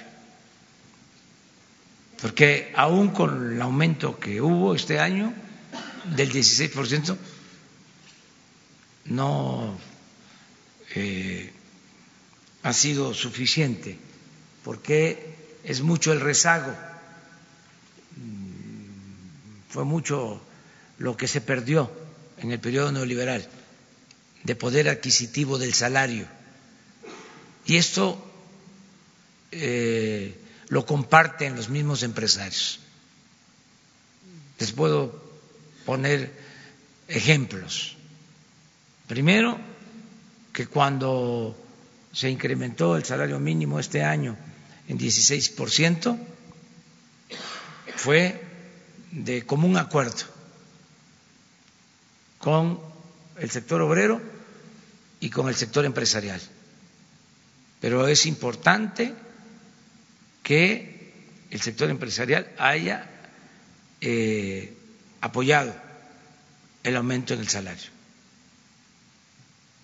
sector obrero es, eh, es su trabajo, es su función. Los dirigentes deberían de estar este, pidiendo más aumento, pero como que eh, se durmieron durante mucho tiempo, ya están despertando. Este, porque ese es su papel. Entonces, de modo que este, acepte el sector empresarial un aumento del salario y no acepten o no lo promuevan el aumento los dirigentes de los trabajadores. Pero se había llegado a extremos donde con la mentira de que el aumento del salario era inflacionario, habían empresas que querían aumentar los sueldos y no se los permitían. A ese grado se había llegado. Entonces, ahora es una política laboral distinta. De todas maneras, eh, tenemos que eh, llegar a un acuerdo. Eh, el otro caso que quiero decirles es que se acaba de hacer un estudio del em, Consejo Coordinador Empresarial en donde se reconoce de que los salarios en México están por abajo de los salarios en China. o sea, las mismas empresas. Ayer que venía de regreso de Chihuahua, en la noche, un empresario que no se me puede olvidar su apellido, eh, Terrazas, de la construcción, se paró y fue donde estaba sentado en el avión a decirme que ellos como empresa han tomado la decisión de aumentar el salario de los trabajadores, ellos, y que están dispuestos a hacerlo. ¿Se acuerdan que yo les comentaba que ya hay un nuevo paradigma en corporaciones de Estados Unidos en donde no solo se busca la utilidad, sino mejorar los salarios de sus trabajadores y cuidar el medio ambiente, algo que es muy importante.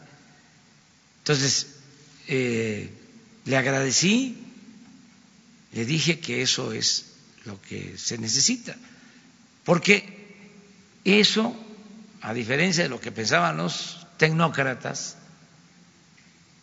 ayuda a fortalecer el mercado interno.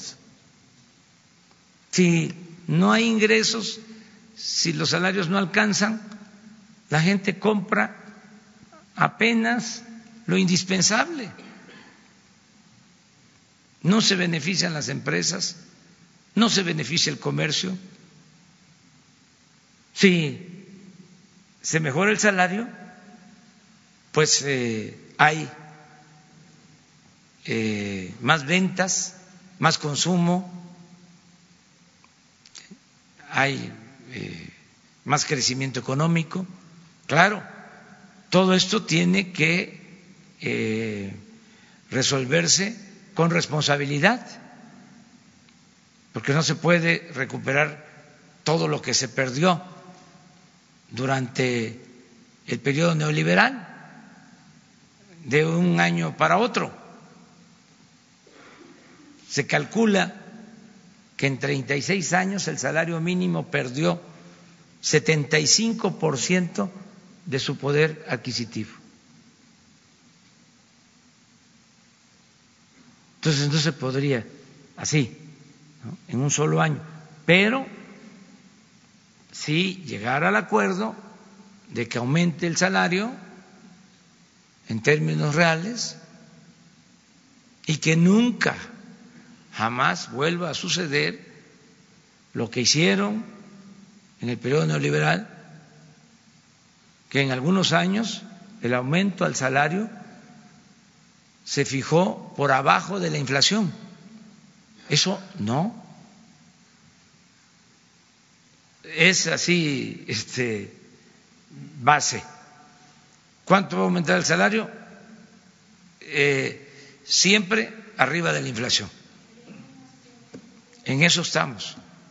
Estamos haciendo la revisión y tenemos que llegar al acuerdo. Es eh, mejor convencer a todos, eh, consultar a todos, desde luego a los dirigentes del sector obrero, consultar a los empresarios, también consultar a un organismo autónomo que tiene que ver con el control de la inflación, que es el Banco de México. Esa es su función principal. Yo quisiera, con todo respeto, que el Banco de México, además de controlar la inflación, se preocupara por el crecimiento económico. Por eso celebro mucho que se hayan bajado las tasas de interés. Fue una muy buena decisión. Pero respetamos lo que hagan, porque son autónomos. Eh, solo es una opinión. Muy bien. Eh, dos más. A ver. Gracias, presidente. Buenos días, Daniel Blancas de Crónica. Hay un tema candente, presidente, que se lo quiero compartir a usted, aunque también la pregunta va dirigida para Ricardo, pero me interesa también su punto de vista. Eh, la, eh, la CRE tiene listas ya eh, las disposiciones en materia de, de gas, en materia de intercambio de cilindros de gas, en las que está avalando que los gaseros cobren una cuota a la gente eh, una, eh, pues sí, dinero a la gente eh, por el valor comercial de los tanques de gas. Estamos hablando de alrededor de, 1.500, de 4.500 pesos.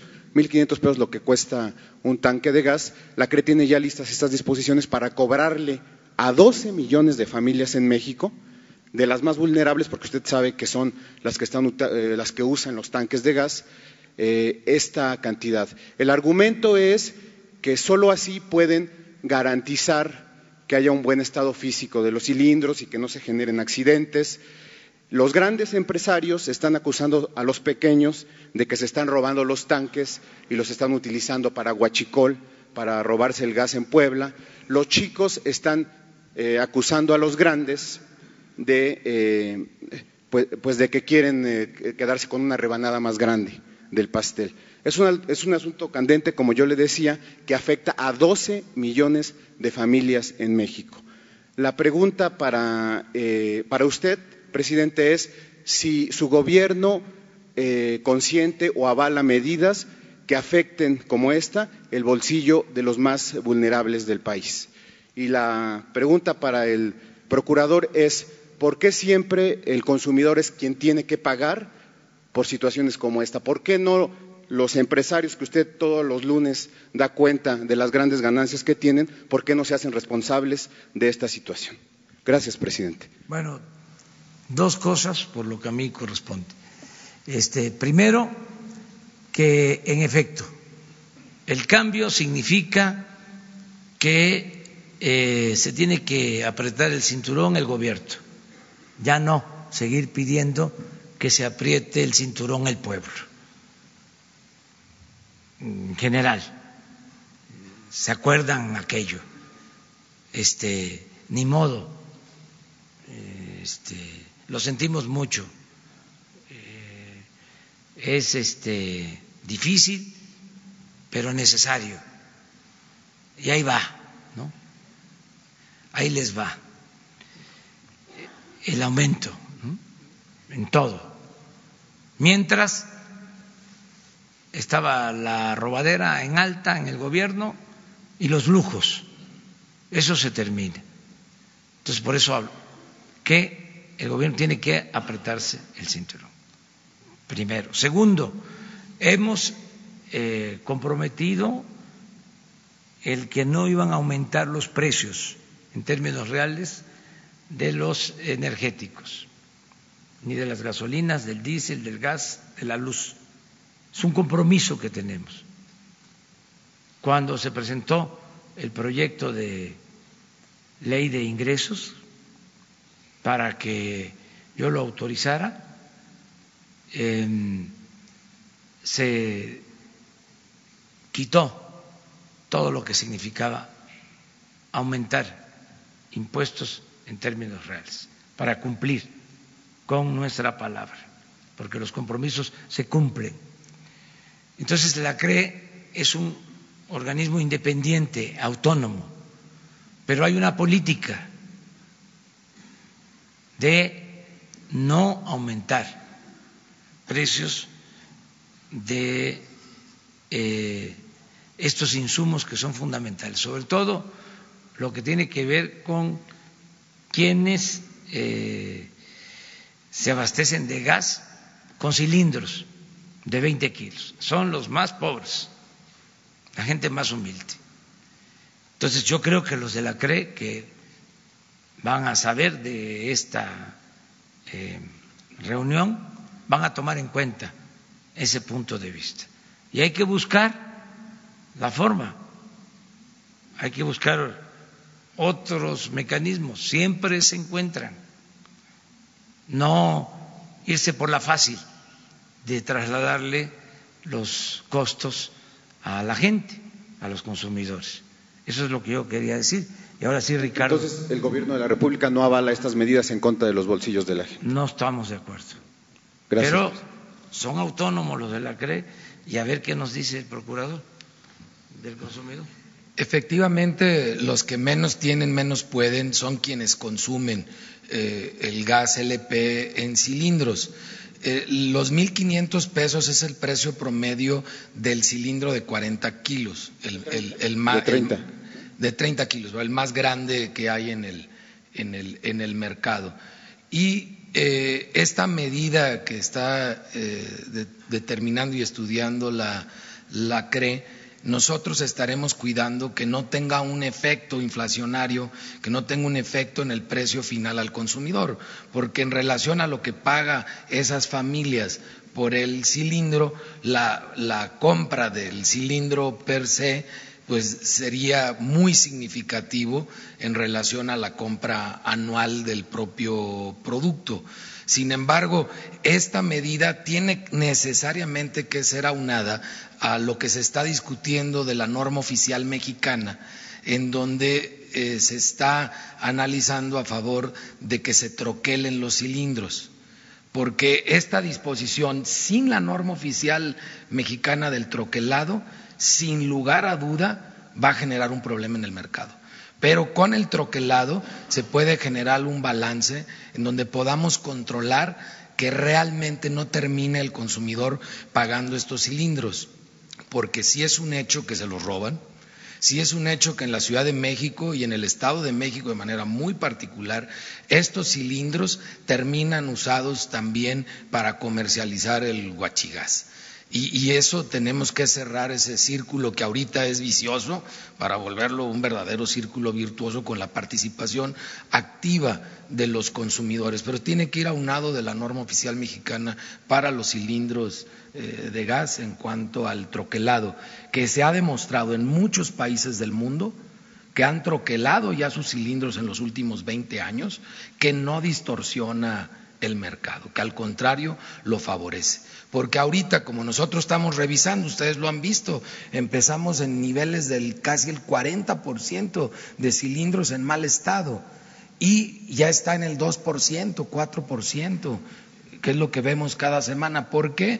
Porque sacaron mucho cilindro nuevo, pero también ellos se quejan de que así como lo sacan, se los roban entonces tenemos que encontrar un mecanismo que no va a ser solo con lo que disponga la CRE, sino también lo que disponga la Secretaría de Economía a través de las normas oficiales mexicanas y de lo que nosotros en Profeco estemos monitoreando día con día en toda la República Mexicana. Procurador, si hay la posibilidad de que eh, se encuentre una norma que digamos, le dé certeza a los empresarios con el troquelado, con el marcado de los de los cilindros, pero que no afecte el bolsillo de la ciudadanía? Claro que lo hay, no vamos a inventar el hilo negro. Hay muchas economías en América Latina que han probado ya distintos esquemas. Entonces tenemos que voltear hacia el sur a ver lo que ya han hecho otros países con mucho éxito. No podemos voltear al norte, porque nuestros vecinos del norte usan el gas LP para prender la leña y asar la carne los fines de semana y les dura un tanque todo el año este, e, es un mercado muy diferente al de nosotros, pero hay muchos ejemplos en Sudamérica muy exitosos donde han probado a través de las últimas dos décadas distintos mecanismos y el troquelado ha dado muy buen resultado combinado con otras normativas. Muchas gracias. Bueno, aquí aprovecho para agradecerle a Ricardo Sheffield por su profesionalismo, su constancia. Es un buen servidor público porque ya llevamos algún tiempo con este programa que ayuda mucho para informar y eh, controlar precios, eh, dándole el poder a los consumidores. Si les parece, terminamos este, con una compañera que hace falta. Ahí está. Y se se apuntan, Miguel, te apuntas para mañana, ni modo, este, y sí, porque ya es la hora, ya, de la guajolota. Buenos días, Lorena Ríos con Bloomberg News. Eh, la semana pasada, PMI, el brazo de operaciones de petróleo de Pemex, hizo varios cambios en su cúpula directiva. Eh, con varios directores dejando la firma al mismo tiempo. ¿Podría explicar los motivos de estos cambios? Gracias. Sí, este, hubo una renovación en eh, Pemex Internacional, que es la empresa encargada de la compra-venta de petróleo y de eh, otros eh, petrolíferos. Se hizo este cambio. La semana pasada se reunió el Consejo de Pemex Internacional y se renomó a los directivos. Algunos ya llevaban bastante tiempo manejando esta empresa y se consideró necesaria el renovar esta empresa que es estratégica, fundamental, porque es la que vende el petróleo crudo, más de un millón de barriles diarios, y es la que fija precios y decide a quién vender y también a quién comprar. Es una empresa muy importante. Que queremos que se mantenga muy cerca del gobierno, que no esté tan separada, tan suelta, porque la convirtieron en una sociedad anónima, cuando en los hechos es una empresa de la nación, del sector público. Entonces, a eso se debió la renovación, para bien de Pemex y del interés nacional.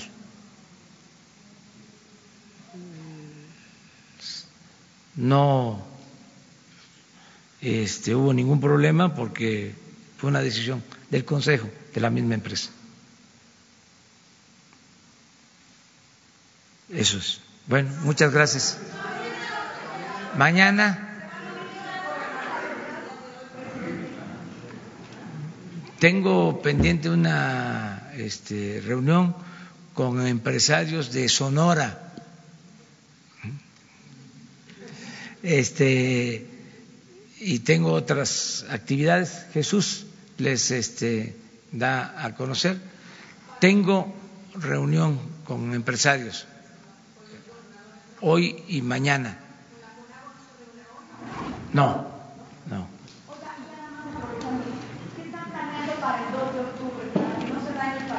histórico en materia de contención. Eh, adelanto, decir que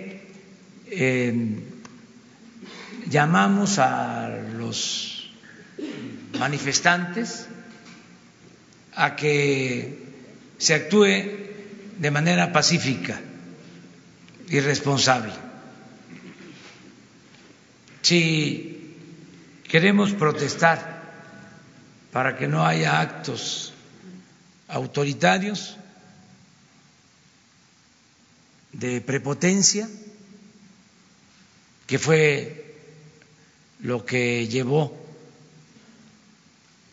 a la represión del 2 de octubre del 68, tenemos que actuar por la vía pacífica. Todos tenemos que eh, decir no a la violencia y llamar a todos los que deseen manifestarse que lo hagan de manera pacífica, están garantizadas las libertades, el derecho de manifestación, no somos un gobierno represor,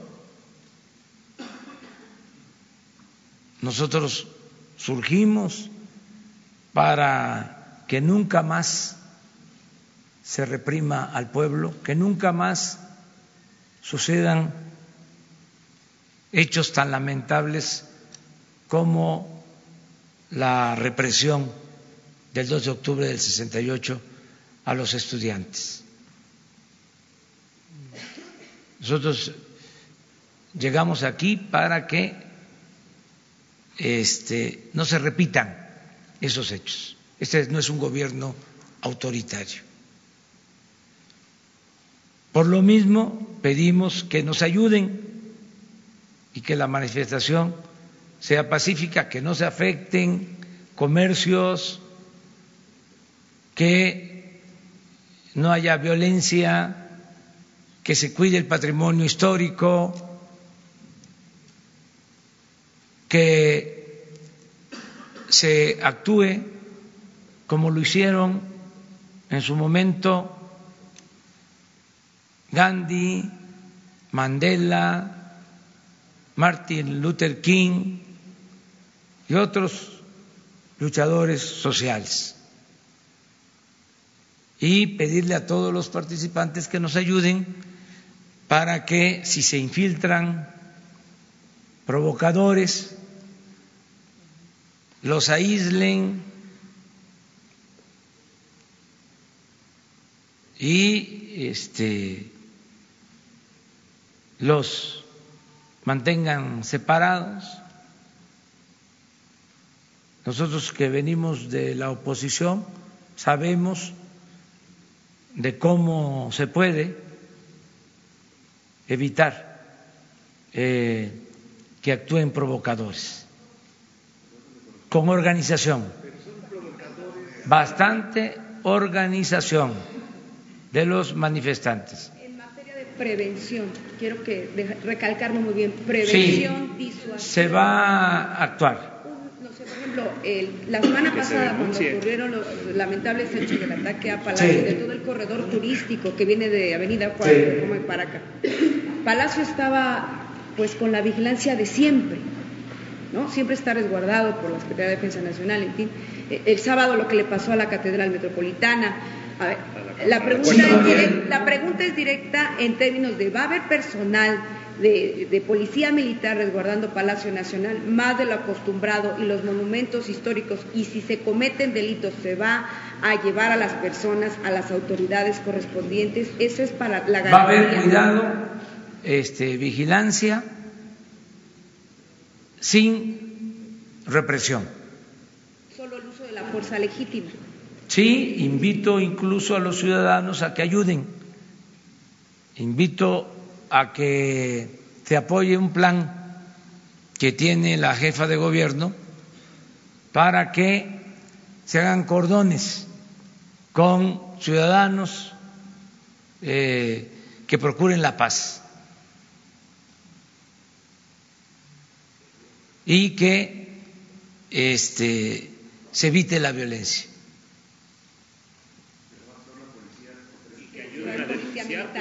Vamos a, a tener vigilancia. Les adelanto, no vamos a caer en ninguna provocación,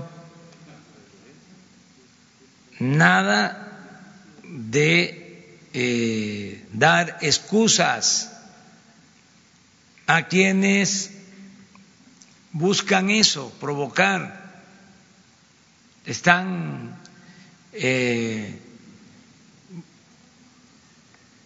queriendo que haya choques, no lo van a conseguir, no lo van a conseguir. Y, repito, esas actitudes no son de izquierda,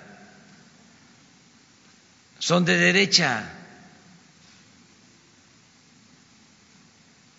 Eh, el que participa en eso eh, no está en favor del pueblo ni de las causas justas. Está a favor de la opresión y del autoritarismo. Incluso están a favor de los explotadores, los que participan en actos de violencia. Están haciendo el juego a los conservadores. Y no vamos nosotros eh, a caer en esa provocación. Y sí va a haber vigilancia para los ciudadanos, los comercios, los eh, eh, edificios históricos sin violencia. se les quiten las máscaras y los pasamontañas que utilizan y siempre se ocultan ahí, presidente. Sí, pero eso vamos a ver cómo lo instrumenta el gobierno de la ciudad, que tiene todo nuestro apoyo, todo nuestro apoyo. ¿No es mejor que los policías que son profesionales a que sea la ciudadanía? Van a, este, llevar a cabo un plan con ese propósito y que nos ayuden. Y ustedes nos pueden ayudar muchísimo. Ustedes saben que cuando actúan, este, llevan a cabo un acto, un destrozo, ¿sí? Y ahí van todos los medios. Porque eso es lo que quieren, es propaganda. No es que eh, no vayan los medios, sino nada más estar conscientes de que eso es lo que buscan. O sea, el que estemos hablando de estos temas, pues, cuando la verdad este, son 100, 200 eh, compañeros, compañeras, ¿sí? este, unos desinformados, eh, otros muy este, ideologizados, ¿sí? eh, en extremo, es cuando este, los extremos se tocan.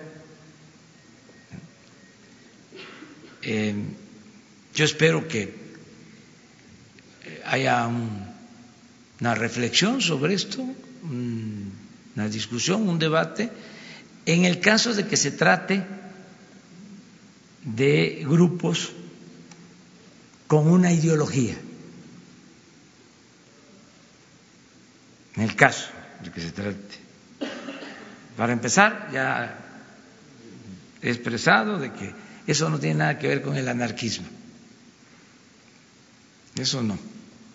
El anarquismo es una corriente de pensamiento responsable que enfrentó al régimen, pero con propuestas y que estaba a favor de la educación del pueblo. El que quiere destruir una librería, pues no puede ser anarquista. El que quema, pues tampoco. El que le causa daño a otro ser humano, pues tampoco puede ser considerado anarquista. Entonces hay que ver este asunto y que todos ayudemos. Ya la gente no quiere estos actos, que hay mucha inconformidad, mucha molestia eh, por esas actitudes. A ver, yo les pregunto, si quisieran hacer la revolución, ¿con quién la van a hacer? Si no eh, van a ganar bases o no van a tener pueblo con esas actitudes. Porque incluso hasta para una guerrilla se requiere eh, de elementos, aunque no es un ejército regular, se requiere de un número determinado de eh, guerrilleros y del respaldo ciudadano, de la simpatía del pueblo. Entonces, el que este, hace eso, eh, y se eche el pueblo encima, pues no tiene ningún propósito. Eso no es ser revolucionario, para nada. Más, un revolucionario es el que quiere cambiar un régimen de opresión, de injusticias, de privilegios. Un revolucionario es el que busca una transformación y hay formas de transformar, por la vía violenta, por las armas o por la vía pacífica. Pero aunque se trate de transformar por la vía violenta, el objetivo es cambiar al régimen, transformar. Nosotros optamos por la vía pacífica para transformar.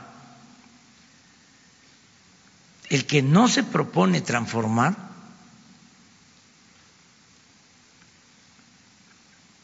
pues no tiene eh, ninguna justificación. Porque hasta hay quienes no se proponen transformar, pero cuando menos se dedican al análisis de la realidad, no a transformar la realidad, pero a analizar la realidad. Lo ideal es analizar la realidad y transformarla. Pero en este caso no es eso. No hay sentido. Yo espero que se piense bien y nosotros no vamos eh, a eh, perder la cabeza. O sea, que no se confundan, no somos iguales. Y es mejor que este, actúen de manera responsable. Y hay muchas formas de transformar. Hay que hacer conciencia. Si consideran que está mal lo que nosotros estamos llevando a cabo, que no es suficiente, pues entonces a trabajar a las comunidades,